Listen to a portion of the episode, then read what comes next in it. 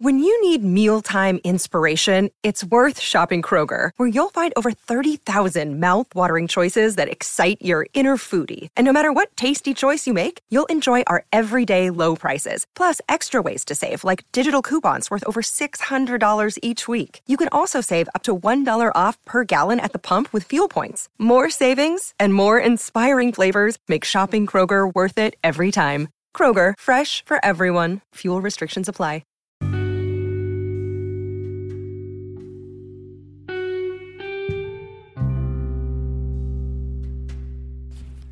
Hey there, welcome to the Tint. I'm your host, Scott Fellman, and it's time for another foray into the world of aquariums from a slightly different perspective.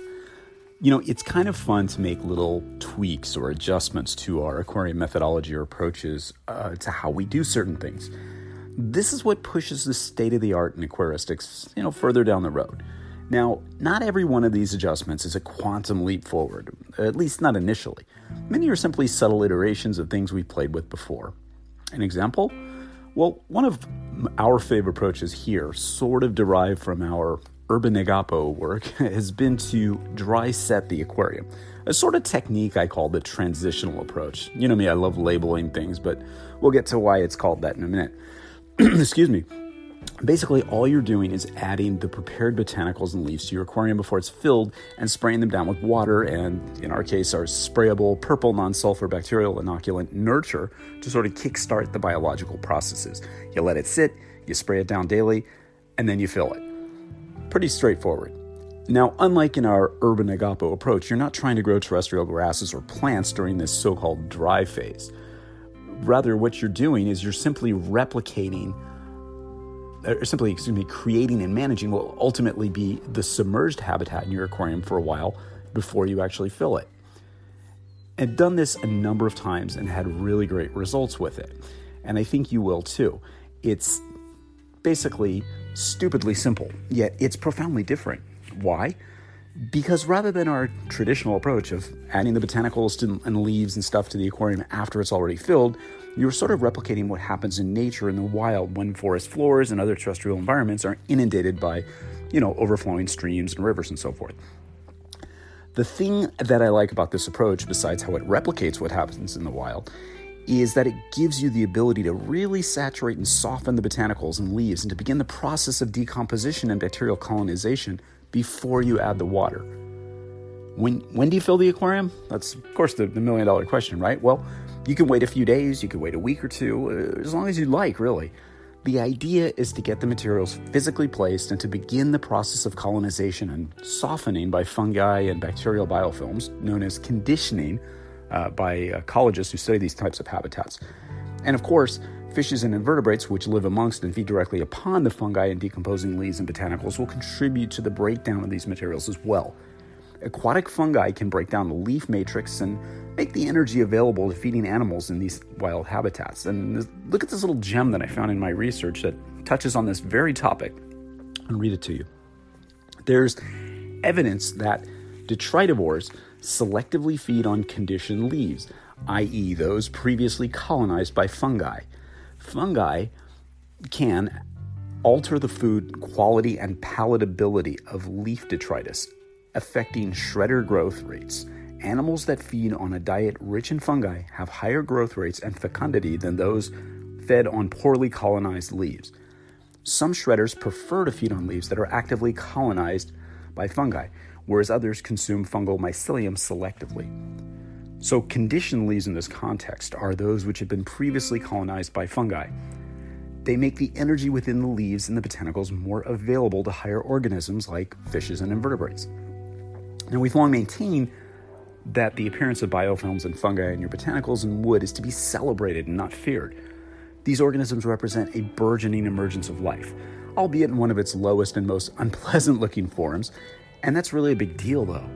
Oh shit, he's going to talk about biofilms again, right? Well, just for a second. I mean, biofilms, as we probably all know by now, form when bacteria adhere to surfaces in some, you know, watery environment and begin to excrete a sort of slimy glue like substance consisting of sugars and other compounds that can stick to all kinds of materials, such as, well, in our case, botanicals. It starts with a few bacteria taking advantage of the you know abundant and very comfy surface that leaves and seed pods and even driftwood have to offer. The early adapters put out the welcome mat for the other bacteria, providing a more diverse adhesion site, such as a matrix of sugars that holds the biofilm together. Since some bacteria species are incapable of attaching to a surface on their own, they often anchor themselves to the matrix or directly to their friends who arrived at the party first. It's a literal explosion of life. It's a gift from nature, and we can all receive it and benefit from it. Another advantage of this approach the traditional cycling time of a new tank seems to go much faster, almost undetectable in many of my experiments. Now, I can only hypothesize and assume that it's likely a result of all the bacterial growth, uh, you know, occurring in the dry phase. Tannin's creative director Johnny Ciotti calls this period of time when the biofilms emerge and, and your tank really starts coming alive the bloom, a sort of an appropriate term, and one that conjures up a beautiful image of nature sort of unfolding in our aquariums, your miniature aquatic ecosystem blossoming right before your very eyes. The real positive takeaway here biofilms are really a sign that things are working right in your aquarium. They're a visual indicator that the natural processes are at work, helping forge your tank's ecosystem. So, what about the botanicals? Well, the idea of utilizing botanicals in the aquarium can be whatever you want, sure. However, if you ask me, and you likely didn't, the idea of utilizing these materials in our tanks has always been to create unique environmental conditions and to foster a biome of organisms which work together to form a closed microcosm. That's really incredible to me. It's simple, but it's really incredible.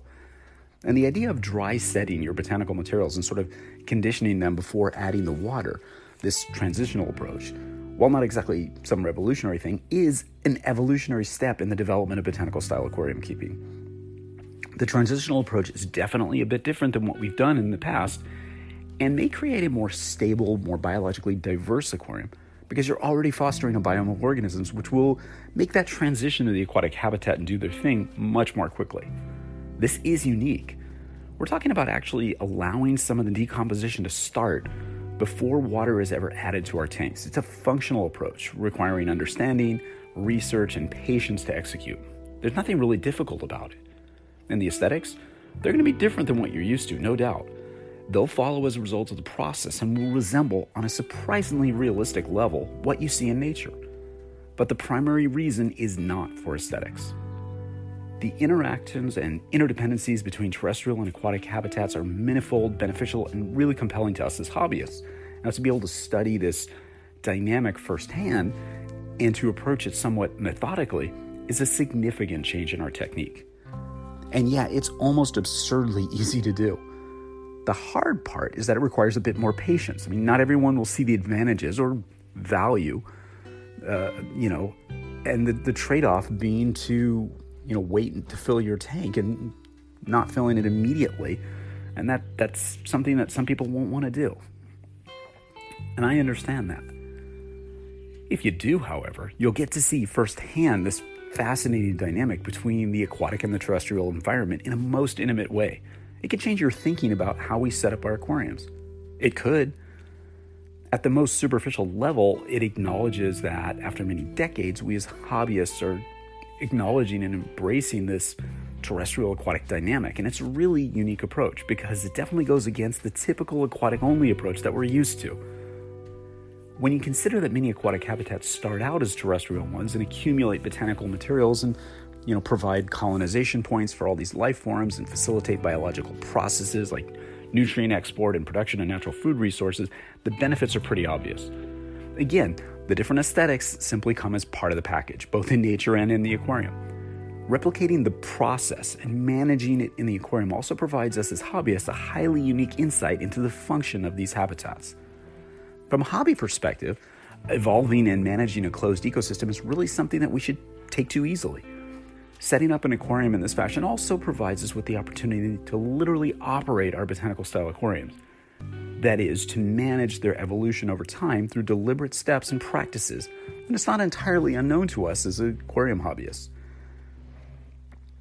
It's not at all unlike what we do with planet aquariums or reef aquariums. In fact, the closest analog to this approach is the so-called, you know, dry start method, where uh, you're growing plants before you fill the tank except that we're trying to grow bacterial uh, bacteria and other organisms instead of plants. So it's a, it's a little bit of a different approach or a different mindset anyway. Yet it's an evolution. Simply, it's a step forward out of the artificially induced restraints of this is how it's always been done, even in our own methodology. Yet another exploration into what the natural environment is really like, how it evolves, and how it works, and understanding, embracing, and appreciating its aesthetics, its functionality, and its richness.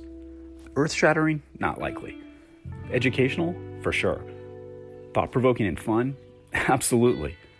A simple, yet I think profound tweak to our approach.